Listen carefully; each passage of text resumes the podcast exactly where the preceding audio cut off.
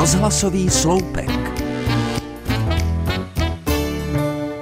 Tento příběh se odehrál někdy v době, kdy na sociálních sítích začaly nahrazovat momentky z dovolené fotky košíků plných hub.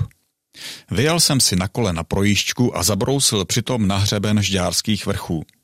Nedaleko Frišavského kopce se mi stala zvláštní věc. Jel jsem po úzké klikaté cestě vzrostlým lesem. Na stezce se vzdouvaly mohutné kořeny stromů, kolem bylo plno borůvčí a jemná vysoká tráva. V podrostu o své místo na slunci usilovaly mladé buky. Co si uvnitř mi velmi silně říkalo, že bych právě tady měl zastavit. Slezl jsem z kola, usadil se v jemném mechu a záda jsem si opřel o mohutný smrkový kmen.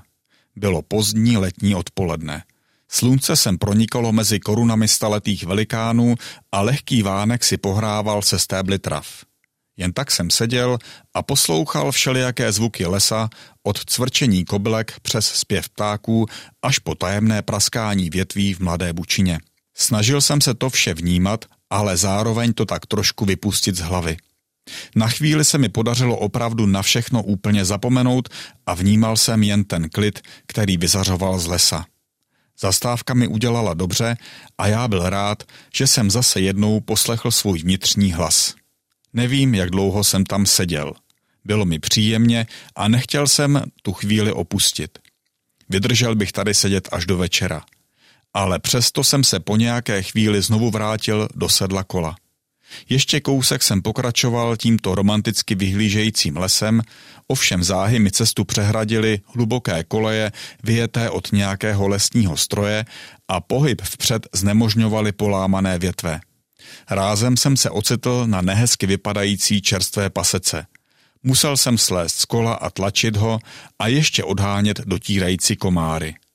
V tu chvíli jsem si uvědomil, že cokoliv hezké a příjemné či uklidňující se v okamžiku může změnit ve vyprázdněnou pustinu.